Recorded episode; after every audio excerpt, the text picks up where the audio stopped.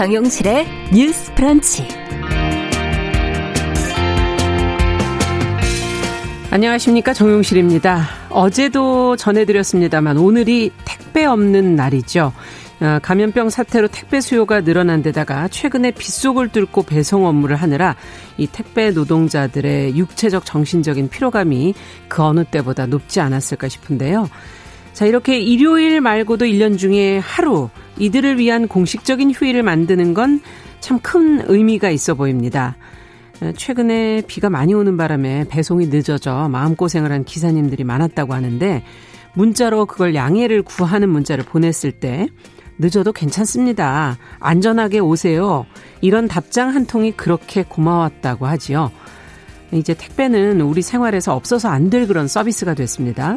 너무 흔해서 택배 노동자들의 수고를 잊고 있었던 거는 아닌지 자, 오늘 같은 날을 통해서 한 번쯤 되돌아보는 그런 계기가 됐으면 좋겠습니다. 8월 14일 금요일 정용실의 뉴스 브런치 시작합니다.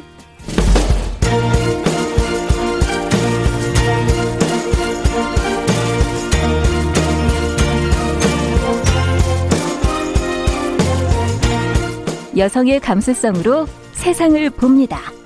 KBS 일라디오 정용실의 뉴스 브런치. 여러분의 의견을 기다립니다. 문자는 샵 9730으로 보내주세요. 짧은 문자 50원, 긴 문자 100원이 부과됩니다. KBS 모바일 콩, 유튜브를 통해서도 무료로 참여하실 수 있습니다. 네, 정신 뉴스 브런치 여러분들과 항상 함께 합니다. 오늘도 많은 분들이 참여해 주셨고요. 어, 유튜브로 요즘에 많이 들어오세요. 가연아님, 써니스카이님, 소소님 이렇게 들어오셨고요. 어, 질문을 또 해오신 분이 있네요. 구효정님께서 어, 일전에 나갔던 어제 나간 거죠. 시와 산책에 나간 시 이름, 시인 이름 시집 정보 부탁하신다고 저희가 찾아서 올려드릴 테니까 조금만 기다려 주시기 바랍니다. 최희철님, 방산월님, 성희, 황성희님 이렇게 다들 의견 주셨습니다. 감사합니다. 자, 뉴스픽으로 시작합니다. 더 공감 여성정치연구소의 송문희 박사님 안녕하세요. 네, 안녕하세요. 전혜은 사평론가 안녕하십니까? 네, 안녕하세요. 자, 오늘 첫 번째 뉴스는 야권 일부에서 지금 이번 광복절에 박근혜 전 대통령 특별 사면을 해달라는 요구를 하면서 논의가 있을지 지금 어, 주목이 되는데 올해 광복절 특사는 없다는 지금 얘기가 들리네요. 어떻게 됩니까? 송 박사님? 이번에 광복절 특사 보통 역대 정부에서 광복절 특사가 좀 있어 왔었는데 네. 특이하게도 문재인 대통령 정부 들어와서는 광복절 특사가 지금 4년째 없습니다. 4년째. 예, 원래 아마 없을 것 같아요. 왜냐하면은 어, 사법 심의 외에는 심의와 상신 절차가 없는 걸 봐서는 없을 것 같다. 음. 대신에 그 특사 대신에 가석방은 있는 것 같아요. 네. 한 600명 정도 이제 모범 수용자라든가 생계형 범죄자들 가석방은 있을 것 같다. 이렇게 얘기를 하고 있는데 정치권에서 문재인 정부 들어오면서 야권에서 일부에서 박근혜 전 대통령에 대한 사면 특사에 음. 대한 이야기는 계속 나오고 있습니다. 음. 지금 40, 거의 한 40개월째 그 수감생활 하고 있는데 문재인 대통령이 이 관용적 리더십을 얘기하지 않았느냐. 네. 그 국민적 화합의 측면에서 이제는 사면해주면 좋겠다라는 논의가 나오고 있는데 정작 통합당의 지도부는 좀 선을 긋고 있는 이런 모습입니다. 왜냐하면 아, 네. 사면 요건 자체가 지금 아직 박근혜 전 대통령은 재판 중이기 때문에 사면 요건에 해당하지가 않거든요. 그렇죠. 그래서 음. 이렇게 자꾸 사면 이야기를 하는 거는 정치적인 이야기가 아니냐 이렇게 선을 음. 긋고 있는 상황입니다. 네. 자, 뭐 원래 특별 사면이라는 것이 무엇인가? 뭐, 뭐 생경 범죄를 저지른 사람이나 모범수를 위해서 이렇게 필요한 거 아닌가 하는 생각이 드는데 이 특별 사면에 대해서도 한번 다시 한번 생각을 해봤으면 좋겠고요. 이게 정치적으로 그동안 좀 이용돼 온 건 아니냐 이런 얘기들도 있어서 한번 어, 짚어봤으면 좋겠습니다. 어떻게 보십니까? 이게 특별 사면이라는 것이 대통령의 권한이긴 합니다만 잘못했을 경우에는 국민 통합을 하는 것이 아니라 오히려 국민들로부터 아, 굉장한 특권을 누리는 사람들이 있구나라는 위화감을 조성할 수가 있습니다. 그래서 음. 사실은 오히려 저는 대통령의 특별 사면은 굉장히 주의해야 될 것이 오히려 된다 이렇게 네. 생각을 하고요. 과거에는 사실 뭐 정치보복 논란이라던가 또는 대선에서 부딪혔던 상대 정당에 대한 배려 차원에서 이것이 이용됐습니다만 지금 국민들 여론에서는 여야나 니편 내편을 떠나서 특별 음. 사면이라는 것 자체가 자칫하면 정치인이라던가 재벌 권력자들에게 이용당하는 수단 판단이 될 수 있다는 비판 여론도 있습니다. 있었죠. 예, 일부 있었습니다. 그래서 저는 오히려 좀 더 조심해야 되는 것이 사면이다 이렇게 생각을 음. 하고요. 두 번째로 어, 미래통합당의 측면에서 보면 저는 이 사면이라는 것이 굉장히 양날의 칼이 될 수 있다. 그런데 음. 오히려 본인들에게 위험한 칼이 될 수 있다라고 생각을 합니다. 네. 사실 돌아보면 최근 들어서 통합당의 지지가 조금 뭐 오르고 있다 이런 뉴스가 나옵니다만 네. 최근에 큰 선거를 봤을 때는 통합당이 계속 참패를 했었습니다. 그 그렇죠. 이유가 뭐냐면 아, 많은 전문가들이 분석을 하고 저도 그렇게 보는데요. 뭐 문재인 정부가 코로나 위기 극복을 잘 했다라는 평가도 물론 있습니다만 음.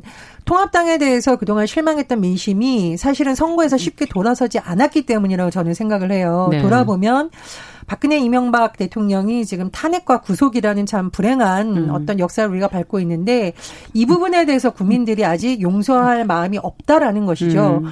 그리고 박사님께서 말씀해 주셨듯이 어, 박근혜 이명박 대통령의 탄생에 기여했던 많은 정치인이 이 부분에 대해서 과연 국민들에게 진정으로 참여하고 용서를 받았느냐 음. 좀 아직은 그렇지 못한 면이 있다라고 생각을 했기 때문에 네. 야권에서도 이 부분에 대해서는 저는 좀 주의를 해야 된다. 오히려 미래통합당에 대해서 일부 국민들이 기대를 가지고 있는 여론을 오히려 꺾을 수 있는 굉장히 아. 위험한 요소가 될 수 있다고 생각을 합니다. 그리고 또 한 가지 볼 것은 김종인 위원장이 최근에 들어서 어, 두 전직 대통령의 탄핵과 구속에 대해 대국민 사과를 해야 된다라는 뭐 취지의 발언을 한 것으로 지금 언론에서 네. 알려지고 있는데요.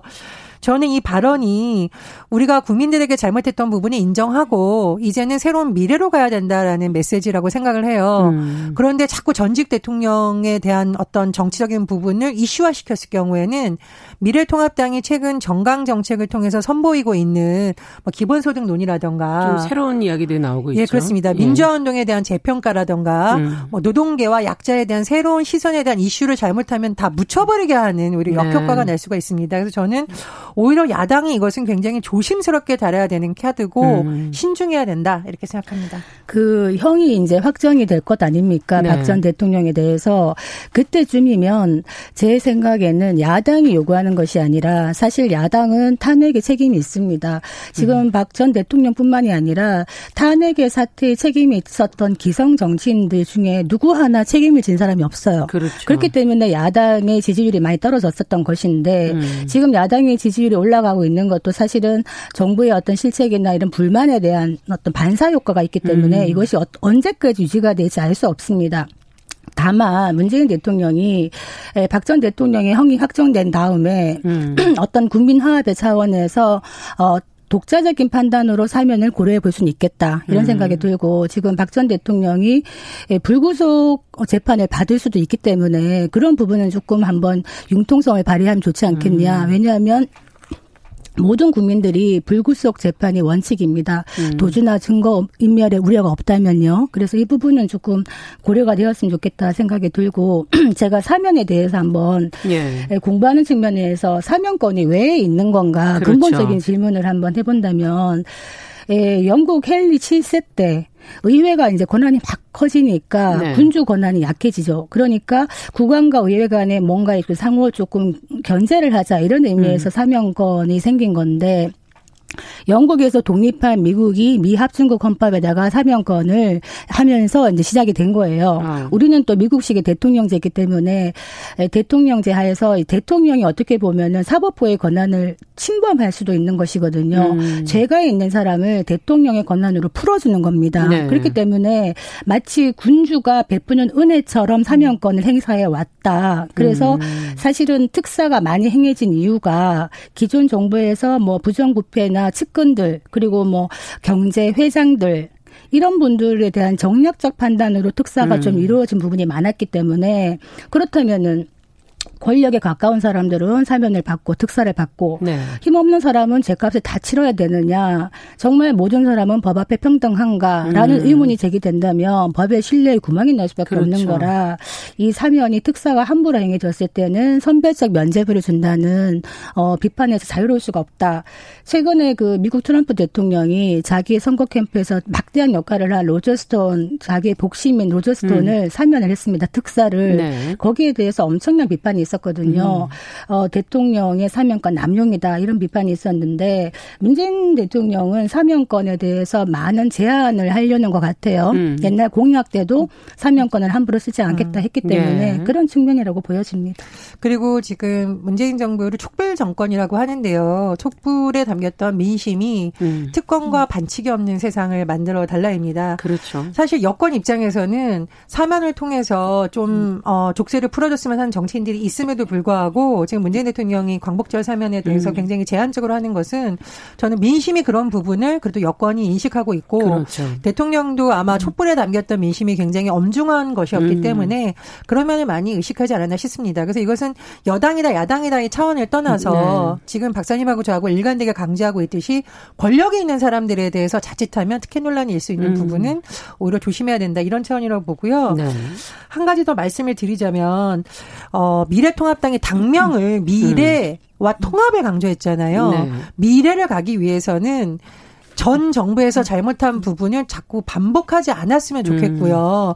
그래서 저는 최근에 4대강 논란이라던가 박근혜 전 대통령에 대한 사면을 주장하는 그렇죠. 정치인들이 본인들은 뭐 어떤 의도가 있는지 모르겠습니다만 잘못하면 이게 미래통합당 내부에 다시 친 이명밖에 친 박근혜께를 둘러싼 개파 싸움 양상으로 국민들에게 보이죠? 예, 비칠 수도 있습니다. 네. 그래서 야권이 지금 더 조심해야 된다라고 생각을 하고요.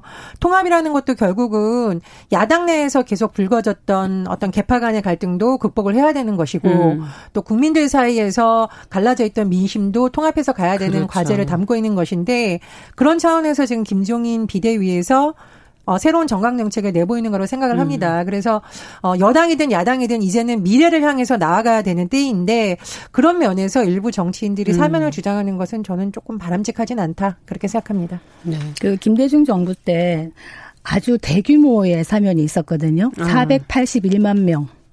만 명요? 481. 네, 481만 명. 네. 뭐였느냐? 그때 월드컵 당시였거든요. 기억이 나는 것 네, 같아요. 대한민국 예. 할 때였는데 그때 우리가 이제 월드컵 진출을 하니까 기분이 너무 좋아서 481만 명에 대해서 운전 면허 별점 감면 아, 감면해주는 사면을 예. 했습니다. 근데 사실 기존에 이제 하면서 운전 면허라든가 무면허라든가 이런 거에 대해서 좀 많이 후하게 사면을 해줬었어요. 네. 그랬다가 문재인 정부 들어와서는 음주운전에 대한 심각성에 대해서 많이 인식을 하면서 음. 음주운전 부분에 대한 광범위한 사면을 좀 사려지고 있는 이런 상황입니다. 그러네요. 그것도 시대적인 어떤 네, 분위기와 연결이 돼 있네요. 네. 예.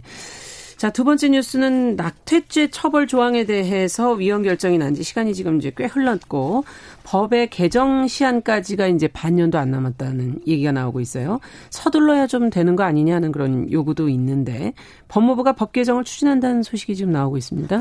이 낙태죄 처벌 조항이라는 것은 형법에 지금 적용이 되어 있었던 사항인데요. 형법 네. 269조 1항 270조 1항에 따르면 낙태를 한 부녀, 그러니까 낙태를 한 여성이겠죠. 여성 그리고 의사 모두 지금 음. 처벌을 받게 되어 있던 내용입니다. 네. 근데 이 법이 헌법 불합치 결정이 나기까지 66년이 걸렸습니다. 네. 1953년에 제정이 됐었는데요. 지난해 4월 11일 헌법 재판소에서 낙태죄를 처벌하는 조항은 헌법 불합치라고 결정이 났는데 네. 헌법 불합치라는 것은 위헌이긴 하다 낙태죄가 음, 음. 그런데 위헌 요소를 없애는 대체 입법이 마련될 때까지는 현재의 법정을 유지한다는 겁니다. 아. 결국은 위헌 요소를 없애는 대체 입법을 만들어야 되는데요. 그러면 시간이 정해져 있을 정해져 있습니다. 예. 2020년 올해 12월 31일까지예요. 아, 이제 얼마 안 남았네요. 정말. 예, 그렇죠. 사실은 이게 음. 20대 국회 때 그러면은 어떤 것이 여성의 건강도, 안정권, 그렇죠. 평등권을 다 할 수 있느냐에 논의가 됐어야 되는 건데 사실 되지 않았고요. 시간이 얼마 안 남았는데 21대 국회에서도 음. 좀 미진하다 이런 지적이 되어 왔습니다. 이런 경우는 이제 법무부에서 아마 이 형법 관련법 개정 추진에 나설 것이라고 하는데요. 네. 법무부 안에 자문기구 성격의 양성평등 정책위원회가 있습니다. 아마 이쪽에서 집중적으로 논의를 해서 권고한 형태로 법무부에 아. 낼 것으로 보이는데요. 예. 다만 이제 법무부가 이것을 뭐 정부 입법으로 할지 여부는 조금 더 지켜봐야 될 거고요. 어, 뭐 조만간 양성평등 정책위원회에서 이런 권고안이 나올 거라고 하는데 어떤 내용을 담을지 음. 또 많은 시민단체에서 주장했던 다양한 내용을 담을 수 있을지 또 주목이 됩니다. 네, 사실 여성계에서 꾸준히 이제 법 개정을 요구해 왔던 것인데 그걸 고려한다면 지금 법무부의 움직임이 빠르다고 말할 수는 없고 또 제대로 지금 추진이 될까 시간이 지금 아주 많이 남지 않아서 어떻게 전망을 하고 계시는지 꼭 빠져서는 안 될 내용들이 있는지 두 분의 의견을 좀 들어보죠. 지금 사실 낙태죄가 현행법상 불법이기 때문에 네. 함부로 해주면 안 됩니다. 그런데 이제 암암리도 이제 산부인과를 가면은 한 다섯 군데 간다 그러면은 서너 군데 정도는 낙태 시술을 해준다는 것이죠. 음. 근데 이게 만약에 법으로 이제 걸렸을 때는 현실적으로 어떻게 하고 있냐면 검찰에서 한 12주 정도까지는 기소 유예 처분을 주로 하고요. 네. 한 22주까지는 기소 중지 처분을 하면서 음. 이 연말에 이제 법이 어떻게 개정될 것인가를 좀 기다리고 있는 아. 이런 잠정적인 상황입니다. 그래서 이 낙태죄가 사실은 낙태 이러니까 이제 뭐 태아를 떨어뜨린다 이런 개념인데 다른 개념으로 말하면 임신 중지 결정인 것이죠. 네. 근데 이제 문제는 낙태죄가 불법으로 정, 정해져 있고 처벌을 받다 보니까 임신을 중지하게 되는 경우에 어떤 위험성이 있느냐 불법적인 시술을 받는다든지 불법적인 정확하지 않은 약물을 먹는다 든지 음. 이런 식으로 해서 여성들의 건강에 굉장히 훼손이 되고 있다 네. 이런 부분이 문제라서 이게 처벌을 하고 여성에게 살인이라는 낙인을 찍는 이런 낙태죄의 문제를 벗어나서 음. 좀더 건강하게 안 안전하지 못한 낙태 분위기가 아니라 안전하고 합법적인 임신 중지를 할 수 있는 제도적인 보완을 마련해야 된다. 주 음. 만드는 법이. 그래서 어 제가 꼭 필요하다고 생각하는 것은 유산 유도제를 도입하면 좋겠다. 음. 이것이 무엇이냐면 이제 최근에 무허가 중국산 임신 중지 약물을 비싸게 사서 먹고 부작용이 난 경우가 있었습니다. 예. 그리고 암암리 이런 경우가 많기 때문에 안전하고 합법적인 임신 중지를 위해서는 2005년부터 벌써 세계 보건기구에서 필수 의약품으로 지정된 게 유산 유도제입니다. 아. 그래서 이런 부분을 특히나 지금 사각지대에 있다고 하는 청소년들, 10대 음. 청소년들이라든가 사회 경제적으로 많이 취약한 계층의 여성들이 오히려 이런 데 노출이 돼 있기 때문에 이들을 보호하기 위해서라도 유산 유도제를 좀 제대로 도입을 하면 좋겠는데 음. 지금 식약처와 보건복지부가 이걸 허용을 안 하고 있어요. 왜냐하면은 네. 현행법상으로는 수술적 방법 외에는 약물적인 유산이 허용이 되어 있지 않다 이렇게 음. 회피를 하고 있는데 어, 이런 위험성이 크기 때문에 좀 합법적으로 도입을 하면 좋겠다 이런 음. 생각입니다. 법 개정도 빨리 돼야 이제 이런 것들이 편하게 되지 네. 않을까 하는 생각이 들고요. 어떻게 보십니까? 그러니까 이게 시민단체에서 이 논의를 하라고 한 이유는 뭐냐면요. 이 낙태라는 이게 잘못 이제 이해하시는 분들은 왜 국가가 합법적으로 낙태를 그렇죠. 권장하는 것이 절대 아니 권장하는 음. 것이 절대 아니라 지금처럼 이것을 만약에 처벌 조항으로 만들었을 때 할 수 나올 수 있는 부작용이 너무나 크기 때문이에요. 음. 그리고 이게 좀 또 다른 측면에서 보면 그 낙태를 하게 된 여성도 처벌을 받게 만든 조항은 사실 임신이라는 것은 남녀가 함께 어떤 어, 그렇죠. 사랑을 해서 하는 건데 여성에게만 처벌권을 조항하는 평등권에 있어서도 그러네요. 이것이 헌법에 맞느냐의 논란은 그것도 형법으로 묶여 있다는 건 좀 세게 처벌을 하겠다는 그렇습니다. 의미, 예, 그리고 있는 거죠. 임산부가 본인의 몸에 대해서 자기 결정권을 가져야 되는데 네. 그렇지 못하다라는 여러 가지 헌법적인 요소가 고려돼서 헌법 불합치 결정이 난 거거든요. 예. 근데 문제는 뭐냐면 이게 논의 없이 그냥 어 그럼 폐지하면 되지 했을 경우에는 여러 가지 안전을 위한 장치가 또 제대로 논의가 안 될 수가 있다라는 음. 거죠. 예를 들면은 어떠한 경우에 이것을 그러면 뭐 잘 허용이 돼야 되는 건지 음. 또 어느 기간까지인지 그렇죠. 그리고 사각지대에 있는 사람들에 대해서 좀 더 안전한 환경을 제공하기 위한 공공의료 분야라든지 이런 음. 부분에 대한 논의가 좀 많이 돼야 된다는 지적이 나오고 있습니다. 네. 그래서 결국은 안전 문제 문제라든가 음. 또 다시 임신을 하고 싶은 여성들을 위해서 정말 의학적으로도 여러 가지 살펴야 될 부분이 음. 있잖아요. 그런 부분에 대해서 이번에라도 법무부 내에서라도 좀 다양한 논의가 이루어져서 여성의 안전도 보호하고 네. 공공의료도 확대되는 좀 그런 음. 계기가 됐으면 합니다. 그 이제 임신 중지, 낙태라고 음. 얘기하는 이런 행위를 할 때 용어 자체도 조금 무분별하게 음. 낙태가 많아지는 거 아니냐 이런 얘기를 하시는데 그렇죠. 사실 이게 잘 모르고 하는 이야기일 수가 있는 게 한 여성이 어떤 생명을 이제 안고 그것을 중지하기까지 그런 결정을 내리기까지 과정은 굉장히 고통스럽습니다. 음. 그렇게밖에 할 수 없는 어떤 여러 가지 이유가 있을 것이고 또 사회 경제적인 이유 때문에 낙태를 하는 경우도 음. 생각보다 음. 많습니다. 그래서 어떤 연구 결과를 보면은 부유한 나라일수록 이런 낙태가 많이 줄어들고 있고 아. 가난한 나라의 여성들이 임신 중절도 많이 하고 음. 이렇다는 이야기가 나오는 걸 보면 단순히 키우기가 싫어가 아니라 현실적인 여러 여건 때문에 음. 그리고 또 뭐 남자친구가 떠나는 경우도 있고 나몰라라는 경우도 있고 음. 이 임신과 출산과 그 이런 부분은 여성의 인생에 굉장히 중요한 부분인데 네. 이런 책임을 온전히 여성에게만 책임을 전가할 수 있는가. 그래서 사실은 사회 구조적인 문제이다. 그래서 이런 고통을 우리가 좀 이해를 해야 되는 것인데 대부분의 이제 유럽 같은 경우에는 한 12주까지는 허용을 합니다. 네. 그리고 영국은 24주, 음. 일본은 22주 정도까지 그 기간이 다 다르군요. 네, 나라별로. 네, 임신 주수에 따라서 보통 이제 사회 경제적인 이유로 인한 낙태까지 허용하는 경우가 많습니다. 음. 그래서 너무 엄격 하게 할 것이 아니라 이런 모든 재반 상황들을 좀 고려하는 융통성 음. 있는 법안이 만들어져야 되지 않겠나 생각이 드는데 음. 최근에 경기 이천시에 오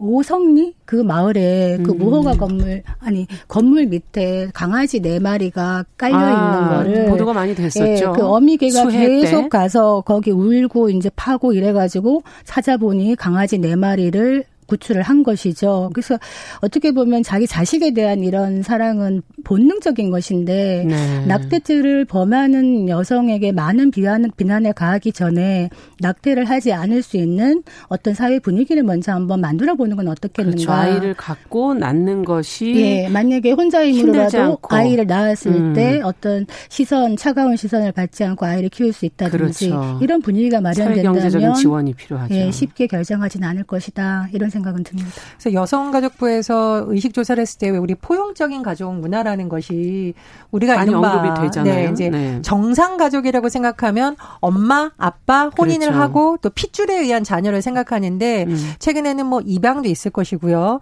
그리고 핏줄로 묶여지진 않았지만은 함께 살면서 돌보는 개념도 생기고 음. 또 우리가 동반자라고 하는 개념도 생기고 여러 가지 생기고 있습니다. 그래서 사실은 이런 부분은 변화하는 사회 인식과 맞물려서 형법이나 음. 모자보건법도 개정이 돼야 되는 거. 거거든요. 그래서 그렇죠. 그런 부분도 이런 기회에 좀 논의가 됐으면 어떨까 생각이 듭니다. 음. 꼭 말씀드리고 싶은 게 혹시 방송을 들으시는 네네. 그러니까 10 대 청소년들이 있다면요. 음. 그러니까 불법 약, 낙태 유도죄를 함부로 복용을 하면 음. 추후에 임신이 불가능한 몸이 될 수도 있습니다. 그런 사례가 부작용이 많다고 아. 하니 이런 부분을 꼭 유념을 하시기 바라고 그러니까 좀 무분별하게 어떻게 10대에 이제 좀 개방 이런 걸 했다가 여자친구가 임신을 했을 때 남자친구가 무서운 놀이기구 5종 세트를 타는 거를 선물한다 그래요. 그 자연스럽게 낙태를 시키기 위해서. 그러니까 아. 그만큼 청소년들이 이제 좀 무지하고 이런 부분에 대해서 많이 어, 빈약하기 때문에 어른들이 더 많은 관심을 가져야 되지 않겠나 이런 네. 생각은 듭니다.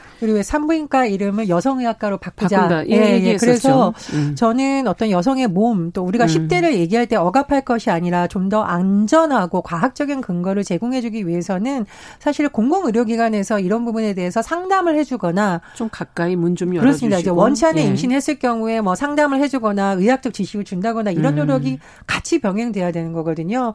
변화하는 시대에 맞게 법도 여러 가지가 보완이 됐으면 합니다. 네. 자, 마지막으로 국민 외식비라는 게 오늘부터 지금 지원된다 그러는데 어떻게 지원이 되는 거고 내가 어떻게 신청하면 되는지 전혜원 평론가께서 좀 중요한 내용이니까 정리 좀 해주시죠. 예, 아, 이게 이제 설명을 좀 쉽게 해드리자면은 네. 우리 커피 전문점 가면 종이로 된 쿠폰을 주는 경우가 네. 있습니다. 그런데 그 종이로 된 쿠폰에 제일 밑에 보면 유효기간 언제까지 써 있잖아요. 어, 그럼요. 자, 기간은 8월 14일부터 11월 29일까지예요. 음. 쉽게 말하면 우리가 이것을 활용할 수 있는 기간이 이때까지인데요. 네. 평일은 안 되고요. 네. 금요일 저녁 4시부터 오후 4시부터 일요일 밤 12시까지가 음. 이제 소위 말하는 도장을 찍어주는 개념으로 생각하십니다. 네. 이때 2만 원 이상 이용을 했을 때 그리고 신용카드로 이용했을 때 도장이 찍힌다 이렇게 생각하면 되고요. 음. 우리가 왜 쿠폰 몇 번 찍으면 몇 번째는 무료 혹은 할인 혜택 주잖아요. 네. 횟수로 생각을 했을 때 5회 5회. 그리고 도장을 한 번 찍을 때 쓰는 돈은 2만 원이라고 생각을 하십니다. 네. 그러면 여섯 번째는 만 원을 환급해 주는 방식이 될 텐데 아. 이거는 카드사를 아마 홈페이지 들어가서 미리 꼭 확인을 하셔야 되는 게 일단 신청을 해야 됩니다. 먼저. 신청 안 하고 먼저 쓰시고 하면 그러니까 안, 안 됩니다. 예, 반드시 먼저 예. 신청을 하셔야 되고요. 음. 그리고 아마 이제 환급 방식도 차감이 되는 방식이 될 수도 있고라고 하니까요. 쓰는 음. 카드사별로 좀 확인을 하셔야 될 것 같습니다. 예. 그리고 이제 배달 음식 많이 시켜 드시는데 그건 안 되나요? 어, 되는데요. 선 결제하는 예. 방식은 안 되고요. 예. 카드로 왜 우리 방문했을 때 카드로 결제하잖아요. 예, 예. 이런 방식만 된다라고 합니다. 그래서 반드시 카드사 쓰는데 들어가셔서 확인하시고 홈 페이지 통해서 확인하시고 방법을 확인하신 후에 이용하시는 것이 좋을 것 같습니다. 꼭 한마디 더 붙이면 예. 지금 이게 3차 추경에서 예산이 330억 원이 지금 배정되어 있기 때문에 외식비에 예, 그렇습니다. 이 만약 330억 원이 다 소진됐을 경우에는 조기 마감될 수 있다라고 하니까요. 아. 그런 부분 좀 미리 확인하셔서 쓰셔야 될 것 같습니다. 미리미리 준비하셔야 되겠군요. 네. 저는 이 뉴스를 보고 참 이게 누구 머리에서 나왔는가 이런 생각이 들었는데 예. 물론 뭐 침체된 내수 경기를 뭐 활성화시키겠다는 취지는 음. 알겠습니다. 음. 그러나 이제는 외식도 국가가 먹여주냐 이런 음. 생각이 드는 것이 주말에 2만 원 이상 여섯 번을 했으면은 하여튼 12만 원은 써야 된다는 얘기잖아요. 그렇죠. 12만 원을 써야 만 원에 돌려받는다는 것인데 예. 12만 원을 외식비로 쓸 수 있다면 좋겠습니다. 그렇지만 음. 당장 힘드신 분들이 너무 많기 때문에 저는 이런 이벤트성의 기획보다는 이 330억을 음. 지금 힘드신 수재민들에게 보내드리는 게 어떻겠는가 이런 음. 생각이 들었습니다. 네. 저는 조금 생각이 다른데요. 영국의 경우에도 코로나19로 인해서 외식을 많이 제한했었거든요. 음. 사실 우리나라도 지금 식당들 보면 굉장히 어려운 데 많아요. 그래서 돕자는 의미군요. 예, 만 원을 국민들한테 음. 주거나 이런 방식도 물론 뭐 필요하겠습니다만 있지만은 좀 침체된 그런 상권, 특히 이제 외식업계를 좀 살려주자, 음. 작은 식당 살려주자 이런 취지라고 생각을 하고요. 영국에서도 비슷한 제도를 했는데 조금 다릅니다만 음. 7,700억 원 예산을 최근 아. 투입했다고 하는데요. 이 취지가 재밌습니다. 먹어서 돕는다. 라고 합니다. 그래서 지금은 좀 특수한 시기라서 일단 좀 네. 시행해보고 문제가 많다라고 하면 보완하면 어떨까 저는 그렇게 생각합니다. 두 분은 뭘 드시고 싶으신가요? 외식비로? 저는 일단 제, 제 돈으로 먹을 것이고요. 이벤트 공지에 가서 이렇게 클릭하는 걸 귀찮아하는 사람인데 네. 1인 한 번에 2만 원 이상이라 그러면 혼자 먹는 사람이나 1인 가족은 너무 금액이 큰 게 아닌가 그렇죠. 그런 생각도 좀 듭니다. 네. 네. 저는 강원도 음식인 감자옹심이 먹고 싶습니다. 네. 한 주간 두 분 수고하셨습니다. 뉴스픽 전혜연 평론가 더 공감 여성정치연구소 성문희 박사 수고하셨습니다. 감사합니다. 감사합니다. 자, 정용실의 뉴스 브런치 듣고 계신 지금 시각 10시 32분이고요. 라디오 정보센터 뉴스 듣고 오겠습니다.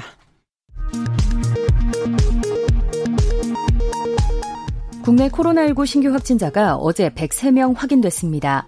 해외 유입 18명, 국내 발생이 85명인데 주로 수도권에 집중됐고 충남에서도 3명이 발생했습니다. 경기 용인의 우리 제일교회에서는 밤사이 12명의 확진자가 추가로 발생했습니다. 전 세계 코로나19 사망자가 75만 명을 넘어섰습니다. 누적 확진자 수는 2,100만 명을 넘어섰는데 미국이 가장 많고 브라질, 인도가 뒤를 이었습니다. 대한의사협회가 오늘 집단 휴진에 들어간 데 대해 정세균 국무총리는 그간 정부의 계속된 대화 요청을 거부하고 집단 행동에 나선 데 대해 매우 유감스럽게 생각한다며 일부 의사들의 집단 휴진은 국민들께 고통만 줄 것이라고 밝혔습니다. 지난 3일 경기도 포천의 낚시터에서 실종된 50대 남성이 열흘 만에 숨진 채 발견되면서 이달 초 집중호우로 인한 사망자가 36명으로 늘었습니다. 실종자는 6명입니다.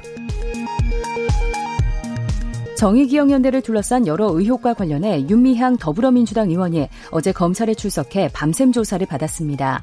윤 의원 개인 계좌로 받은 기부금 사용 내역과 안성쉼터를 고가에 매입해 헐값에 판 과정 등이 의혹의 핵심입니다. 지금까지 라디오 정보센터 조진주였습니다.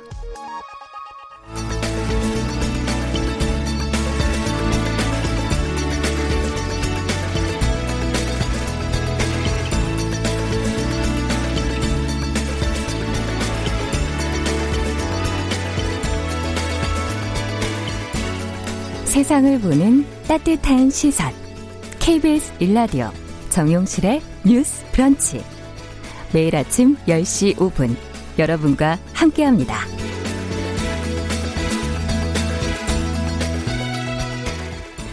네, 정용실의 뉴스 브런치 듣고 계신 지금 시각 10시 34분 넘어서고 있고요. 앞서 구여정님께서 궁금해 하시는 질문 저희 게시판에 답을 올려놨습니다. 잊지 마시고 챙겨보시기 바랍니다. 자, 이번에는 금요일 여러분들 기다리시는 초대석 시간입니다. 어, 내일이 8.15 75회 광복절입니다. 이맘때면은 일제 강점기 우리나라 독립을 위해서 몸을 던진 독립운동가들에 대한 이야기들을 참 많이 하게 되죠. 그 정신을 되새겨보자 하는 목소리가 커지는데 오늘은 역사적으로 그동안에 제대로 조명이 되지 않았어요. 그랬던 여성 독립운동가에 대해서 그동안 꾸준히 연구하고 저술 활동을 하셔서 책도 만들어내시고 하신 한일 문화 어울림 연구소의 이윤옥 소장님이 직접 자리를 해주셨습니다. 어서 오십시오. 네, 안녕하세요. 이윤옥입니다. 네, 반갑습니다. 자, 또 이 시간을 든든히 지켜주는 이야기 친구, 개그하고 글 쓰고 뭐 바빠요. 남정미 씨 잘해 주셨습니다. 네, 안녕하세요. 코미디하는 남정미입니다. 반갑습니다. 아, 오늘 네. 우리 주제가 주제이니만큼 굉장히 숙연해지고 아니요, 숙연한 아. 의상을 또 입고 오셨네. 예, 예. 오늘 약간 좀 네. 몰랐었던 그러니까요. 그 독립운동에 참 뭐라 그럴까 독립운동 이끌고 나간 여성분들에 맞아요. 대한 이야기 너무 흥미롭고 또 기억을 기록을 또 계속 해야겠다. 너무 그렇죠. 뜻깊은 시간이 될 것 같습니다. 역사라는 게게 사실 네. 누가 쓰느냐에 따라서 얼마나 달라질 수 있는가 하는 생각을 다시 하게 되는 대목들이 가끔 있는데 네.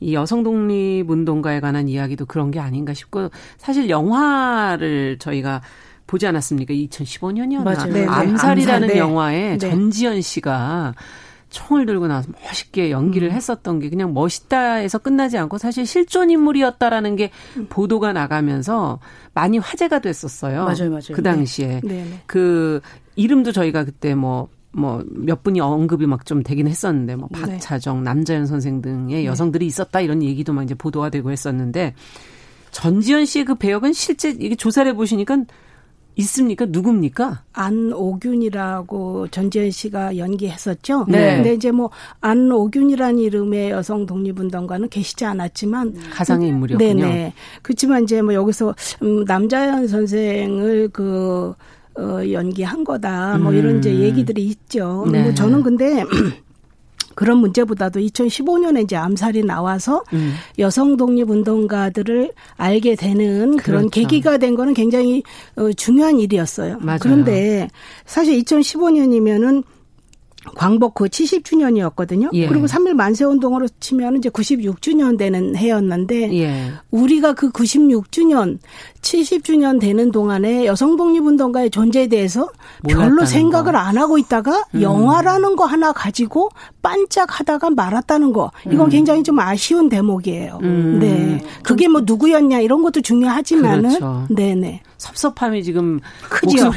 네네 묻어 있죠. 있어요. 네네. 예, 왜냐하면 그 동안에 사실 연구를 꽤 오래 해오셨잖아요. 네. 네. 몇 10년 동안 해오신 거죠? 아니 이제 글을 쓴 것은 한 10여 년 되고요. 네. 제가 원래 전공은 이제 일본어예요. 아. 그래서 일본에 이제 많이 드나들고 네. 또 어, 판결문이라든지 그 기록들이 일제가 전부 한글로 썼었겠어요? 전부 일본어로, 일본어로 썼죠. 예, 예. 그 일본어를 하지 않으면은 번역해 놓지 않으면 좀 읽기 어렵죠. 그렇죠. 이제 그런 뜻에서 저는 이제 다른 사람보다 좀 좀더 예, 예, 접근이 쉬웠죠. 음. 네. 그러면 전공을 일본어를 하신 이후에 이쪽으로 자연스럽게 이제 예. 알게 되셨는데 일본어를 택한 것 자체가 벌써 저는 어, 일본 사람들이 어떻게 그 기록해 놨는가. 음. 저는 뭐 외대 일본어가 나왔지만 물론 음. 당시에 영어나 중국어나 프랑스어 뭐 이런 거 할 수 있는 기회도 있었지만 그리고 일본어로도 일본어로. 다른 일을 많이 하시죠. 그렇죠. 네네. 그래서 네. 일본어 그때 택해서 한 것은 이제 이런 한일 간의 기록 같은 거 좀 보고 싶었던 게더 아, 컸었어요. 네. 개인적으로 네네. 그러시다가 저서만 해도 꽤 많이 내셨어요. 네. 여성 나는 여성 독립운동가다. 여성 독립운동가 300인의 인물사전. 서간대의 들꽃 피다. 최근에 나온 게 지금 46인의 여성 독립운동가 발자취를 찾아서라는 책까지 지금 여러 권의 책을 내셨는데 네. 이 저서들을 쓰시기 위해서 자료를 그동안 얼마나 찾으셨을까? 뭐 그런 생각도 들기도 하고 어 음. 관통하는 주제 이거는 과연 또 뭐, 무엇을 이야기하고 싶으셨을까? 아, 저는 이제 그 우리 땅에 그 왔, 있다가 독립운동하고 이제 거의 다 돌아가셨어요. 네. 그분들을 우리가 그 이름 석자라도 알아야 되지 않겠나. 이제 음. 유관순으로 어, 대표되는 상태로 지금까지 온 거에 대해서 굉장히 그 의구심을 가졌고요. 우리가 음. 학교에서 배운 분도 유관순이었기 때문에 음, 유관순 그렇죠. 열사를 뭐 편마하는 건 아니지만은 제가 또 일본에 이제 많이 드나들면서 음. 3.1운동의 그 도화선이 됐던 28 독립선언이 이제 동경 한복판에서 있었잖아요. 네. 이때 당시에 그 김 마리아 지사나 뭐 차경신, 황에스터 네. 이런 분들도 함께 했었는데 음. 거의 남성들만 알려주고 있었던 거예요. 그래서 음. 제가 여성 독립운동가를 알 수 있는 책이 있으면 대중적인 책이 있으면 좋겠다. 좋겠다. 해서 찾아봤어요. 제가 그냥 알면 되니까. 음. 그런데 이런 건 꽤 오래된 얘기죠. 20년도 더 된. 네. 그래서 그때 대중적인 책도 없고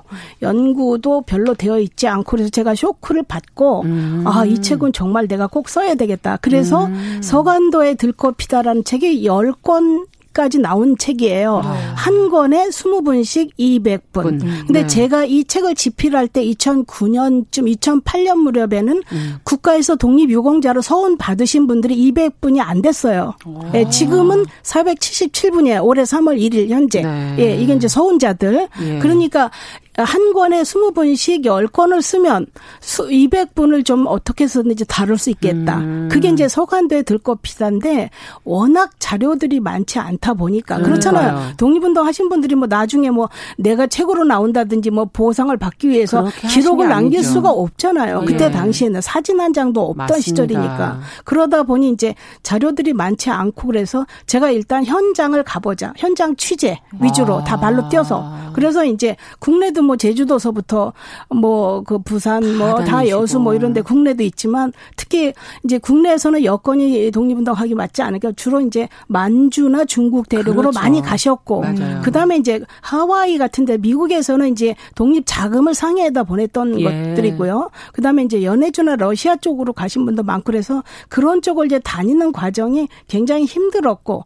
또 간다 해도 어떤 유적이 딱 이렇게 남아있는 게 아니잖아요. 음, 오래됐으니까. 그렇죠. 작년만 해도 3.1운동 100주년 아닙니까? 예. 그런 상태에서 현지에 가도 우리나라 개발하듯이 거의 다 뭐 무너지고 사라져버리고. 그렇죠. 예. 그렇다 하더라도 이 땅이라는 것은 없어지는 게 아니거든요. 그 음. 위에 건물은 많이 바뀌죠. 시대에 따라. 음. 그렇지만 그 땅을, 땅은 그대로 있습니다. 그래서 네. 현장에 가서 어떤 곳에서 어떻게 활동했나. 이제 음. 그런 걸 확인하고 제가 또 한 분 한분 시를 쓰면서 네. 그시 한 편을 읽으면 이 이분이 어디서 어떻게 활동했다라는 거알수 있게끔 뭐 잘 쓰진 못하지만 제가 우러나는 감정으로 그래서 아. 현장에 가서 뭐 그 땅 주변의 모습 그다음에 어떤 풀한 포기 음. 뭐 하늘 흐르는 야. 냇물 뭐 네. 뭐 이런 것도 보면서 느끼시면서. 당시에는 어땠을까 뭐 눈물이 줄 나죠. 예. 음. 그렇게 해서 한 게 이제 서간도에 들것피다 10건이고요. 이제 그 이후에 지금 문재인 정부 들어서서 아. 2017년 이후에 이제 네. 한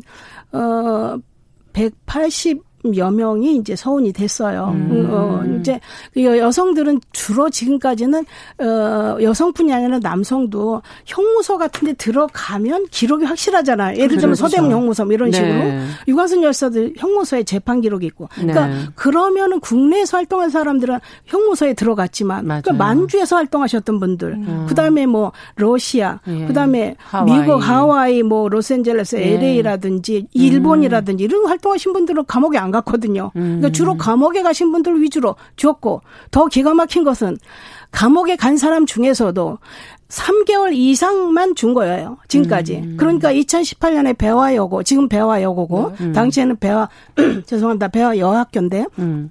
여기서도 만세 운동 하신 분들이 굉장히 많아요. 한 30여 분 되는데, 감옥에 갇혔죠. 근데 그 중에서 6명만 2018년에 이제 서운을 합니다. 네. 예. 그러니까 아직도 지금 서운 안 된 분들이 엄청 많고, 얼마가 되는지도 몰라. 전수조사도 되지도 않는 거야. 음, 그러니까 예. 지금 상황은 이래요. 현재 올해 2020년 3월 음. 1일까지 국가로부터 독립운동 했다라고 소원을 받은 독립유공자 여성들은 음. 477분입니다. 음. 그래서 제가 어 3년 전에 300인의 여성 네, 독립운동가 인물, 인물 사전 낼 때는 300명이 안 됐어요. 아. 어, 안 됐기 때문에 299명이야. 그래서 한 명 보태가지고 300인인데 예. 이제 지금은 더 이렇게 계속 업그레이드 해서 나가야죠. 근데 더 중요한 것은 그럼 더 쓰실 게 많아지시는. 아 그렇죠. 그 그런데 이제 우리가 477명이다. 올해 이제 내일 광복절을 앞두고 또 몇 분이 여성들이 음, 또그 추가되겠죠. 보통 네. 3.1절과 8.15와 11월 17일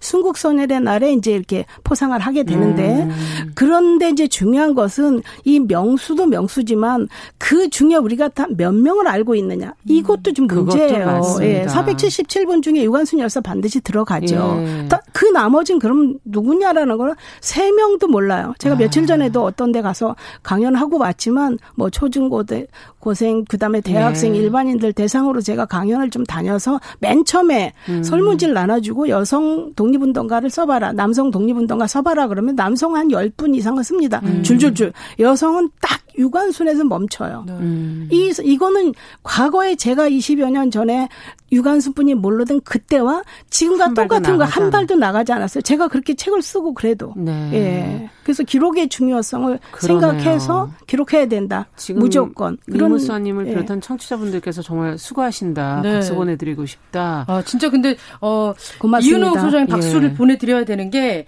지금 말씀하신 것처럼 음. 일본, 미국 본토, 뭐 이제 하와이, 네. 러시아, 네. 중국 이렇게 다 조사를 하러 다니실 때 그 우리 또 서간도의 들꽃 피다 이 책 10권까지 다, 네. 다 자비로 내셨어요. 이게 어, 진짜 제가 뭐 엄청난 부잣집 딸이 아닙니다. 저도 굉장히, 어, 네. 제가 뭐 다니던 학교도 10년 전에 완전히 그만두고 여기에 그냥 몰두했는데 네. 사실 이 책을 누가 찍어주겠어요? 출판사 탓을 할 게 아니에요. 출판사는 돈이 되냐 안 되냐죠. 그렇죠. 예. 돈이 안 되면 안 찍어주죠. 이걸 예. 봐주시고 관심을 가져주셔야 이제 그 책이 팔리는 그렇죠. 근데 이런 것들은 팔리지 않는 책이기 때문에 이, 이게 이걸 찍어주질 않습니다. 그 기록이 중요하다는 걸 너무 잘 아시니까. 그렇죠. 그러니까 아, 지금 네. 우리가 이게 100년 전이잖아요. 거의 작년이 3.1운동 100주년인데 지금 네. 올해가 101주년이죠. 이러한 상황에서도 지금 일본 같은 경우는 음. 침략 역사 없다. 이렇게 지금 나오는 상황에서 우리가 이런 거를 하나하나 네. 기록해 놓지 않는 다시 200년, 300년 되면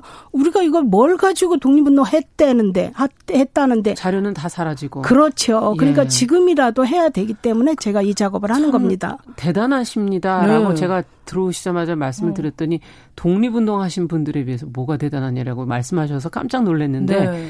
정말 그런 마음을 어떻게 보면 그런 마음으로 하셨던 그렇죠. 작업이 아니었어요. 그러니까 그분들은 재산을 다다 예. 다 내놓으셨잖아요. 그렇죠. 다 뭐 예를 들면 오당 이회영 네. 같은 선생 뭐 600억이다. 음. 지금 돈으로 따지면 그다음에 이상영 초대 국무령 그런 집은 아예 그 집안의 신주까지 다 땅에다 묻고 나라도 없는데 음. 음. 사당을 둘 수가 있느냐. 이래서 뭐 음. 뭐온 임청각의 그 99칸 대저택을 다 놔두고 다 팔고 이래 떠났던 거 아닙니까? 네. 그런 거에 견 준다면 저는 뭐 재산 재산도 없는 사람이지만 어 제가 자비로라도 음. 사비로라도 이 책을 찍고 일단 보든 안 보든 팔리든 음. 안 팔리든 이 기록을 해놔야 되겠다. 저는 음. 이제 그런 뭐 누가 시킨 것도 아니지만 어, 제 스스로 이거 이제 어 제가 느꼈던 어떤 그 아주 암담했던 음. 어쩌면 이렇게 그 일제 강점의 역사를 가진 결례가 특히 뭐 저는 여성 독립운동가 이럴 수가 있는가 누군가라도 이 작업을 음. 해야 되겠다 이제 그런 심정으로 해,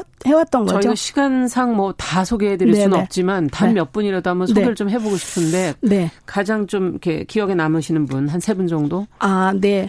그 이병희라는 이제 음. 그 지사가 어. 2012년에 돌아가셨어요. 이분은 이제 이육사 선생이 이제 그 음. 사촌 네. 여동생 되고 음. 이육사 선생하고 북경 감옥에 서대문형모소도 같이 갇혔었고 북경 감옥에도 갇혔었고 음.